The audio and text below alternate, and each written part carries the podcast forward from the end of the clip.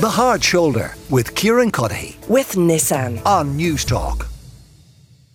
confidence bookends the items this hour because that is where we are starting. According to a US psychologist, workers need to be able to brag more like an American. Specifically, they say to get ahead in the workplace. Meredith, Meredith Fineman is the author of Brag Better, and she said staff should always find ways to communicate their brilliance, which does not always come naturally to us here in Ireland. Comedian Jim Elliott, as an American living in Ireland, are you in absolute agreement with couldn't, Meredith? couldn't agree more about this. And and this is actually this is something I tell all my friends uh, when they're going for job interviews. I say you have to pretend to be an American because you you, hey, you people because Irish people Irish people have a real thing where they don't want to tout their sometimes considerable accomplishments. I remember when I when I first moved here is uh, what was the name of the long distance runner uh, Sorka Sonia O'Sullivan? Sonia O'Sullivan. Sorry, thank you. Sorry, Sonia.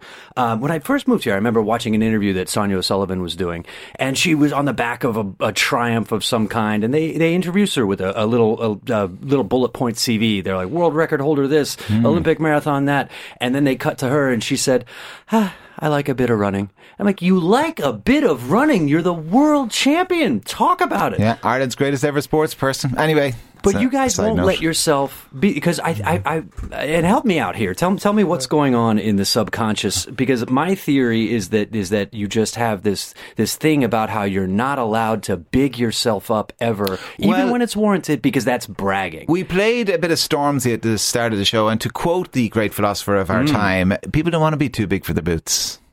No, but you can admit that you have boots. Irish people, when they're talking about their accomplishments, will make it sound like they never have even seen shoes. They're like, "Oh, what's this now? this is too good for me. It was far from shoes. I gi- was rare." give me an example of in a job interview now how you would big yourself up in a Oh. way that we wouldn't. Well, okay.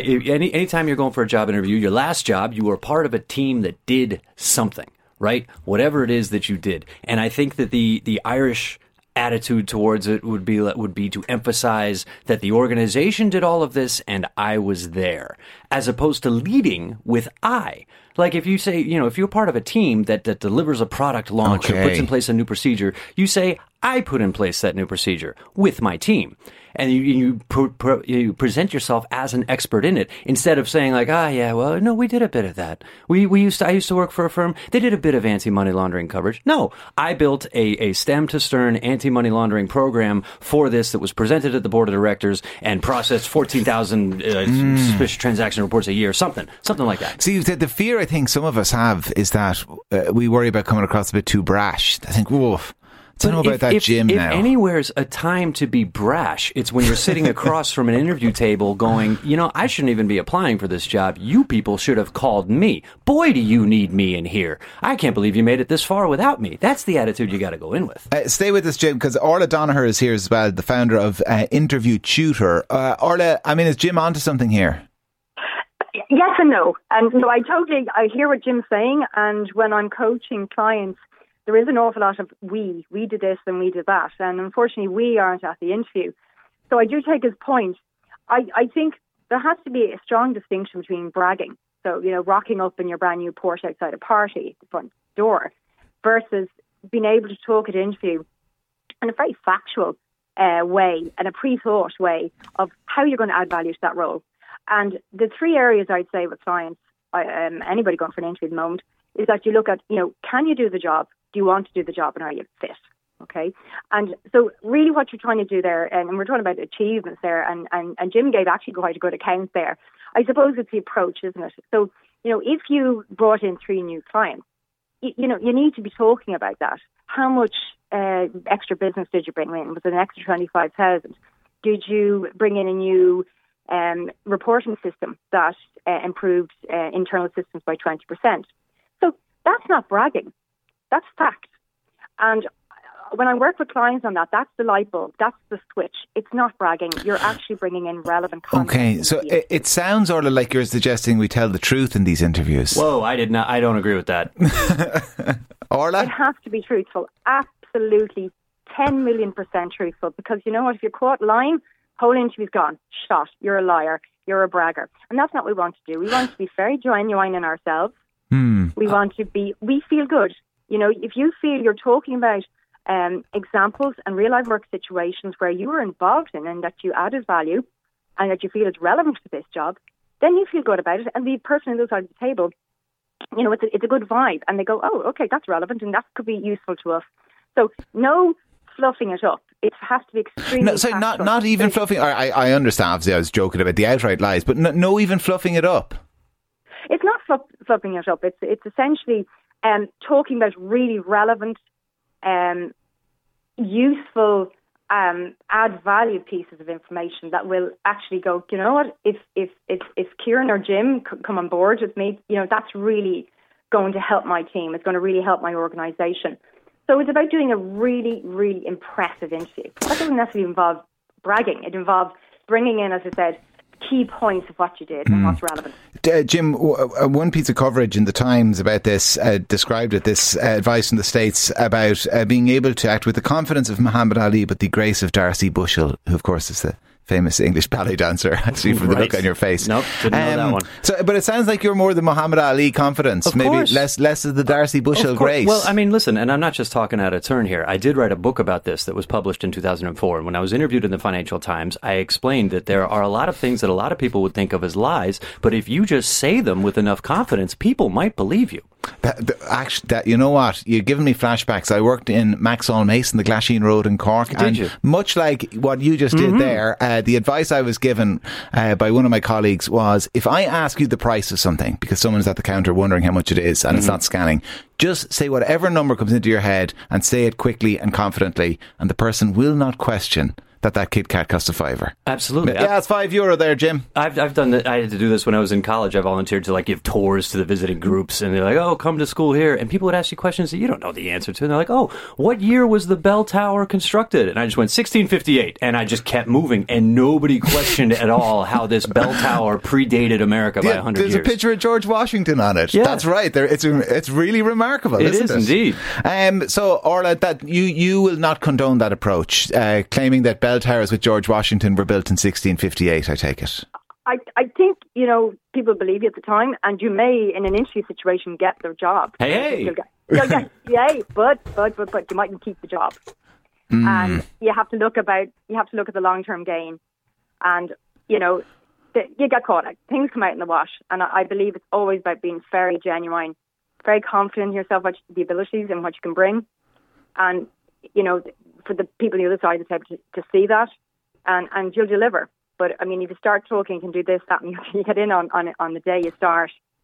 You know, So- you, that, you'll get caught out for it. Yeah. So if you So it, it- it really if you in, inflate your your experience or your capabilities beyond a certain point, it, it's you're going to be found out. I don't know, man. I, I disagree. This go, this goes completely Absolutely. against the whole George Costanza theory of career management, where you can just make up stuff all the time. And here's the thing. Here's, Yeah. here's the thing that his his uh, words of wisdom. It's not a lie if you believe it. I'm, I'm, I, I tend to think that maybe Orla might be Better career advice a than better George Costanza? Advice than Mm. George Costanza. You might have Uh, a point. I would suspect. Uh, so, Orla, n- nothing that will get you found out. Essentially, is that it? Absolutely. And I don't, I don't think you feel good in yourself either. You walk out of that interview, they offer you the role, and, and you're walking in on, on day one of your start date going, oh my God, I've told them all this, that, and the other. So I, I don't think it serves any purpose.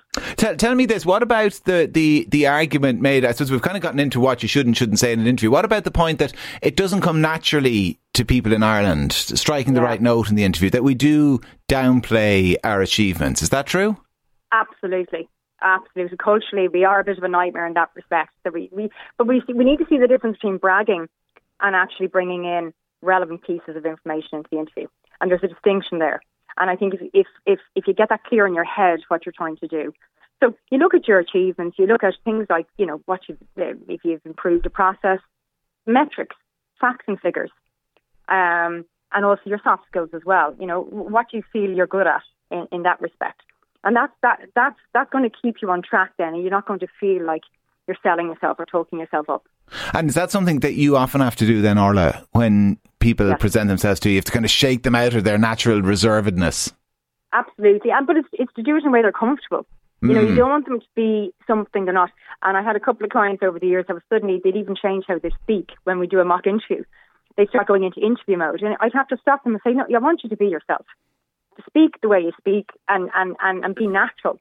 Um, and it's about doing the pre prep and having clear in your head what, what you're going to talk about at the interview and what, what points you want to get across.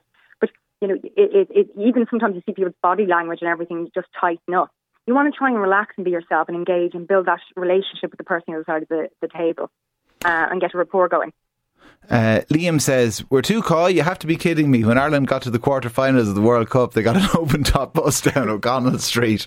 Uh, somebody else makes the observation that there's plenty of BS merchants and cowboys uh, around. Awful to work for, awful to employ, and awful to deal with. And Ed says, There's nothing worse than brashness and toxic positivity where everything is awesome and all toxic the smiles are positivity. fake. Give me Irish understatedness any day. Ed, I think that is a cut at your great nation. Ed, who, who said that last one? Ed. I'm beating Ed in a job interview 10 times out of 10 with my toxic positivity. You want a softly, softly approach? Get out of town, man. They want to hire the superstar. So, despite Orla being the expert in this conversation and uh, the disclaimer being that people should follow Orla's advice, uh, Jim, you then would suggest yes, do go over the top, but don't go over the top surely in a way that will get you found no, out. Don't, don't go over the.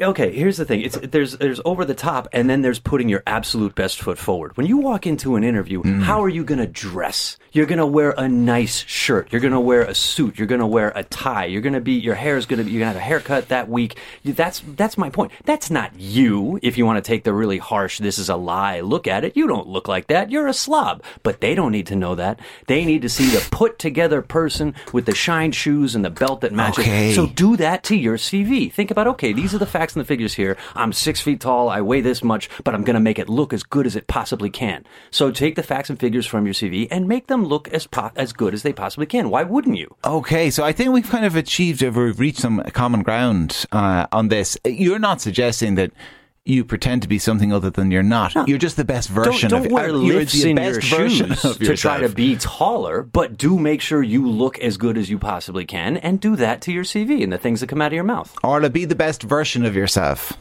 Absolutely, but it's it's about being factual and it's not embellishing or bragging or talking, you know, talking yourself up in a way that you don't feel is actually accurate. So it's about being accurate.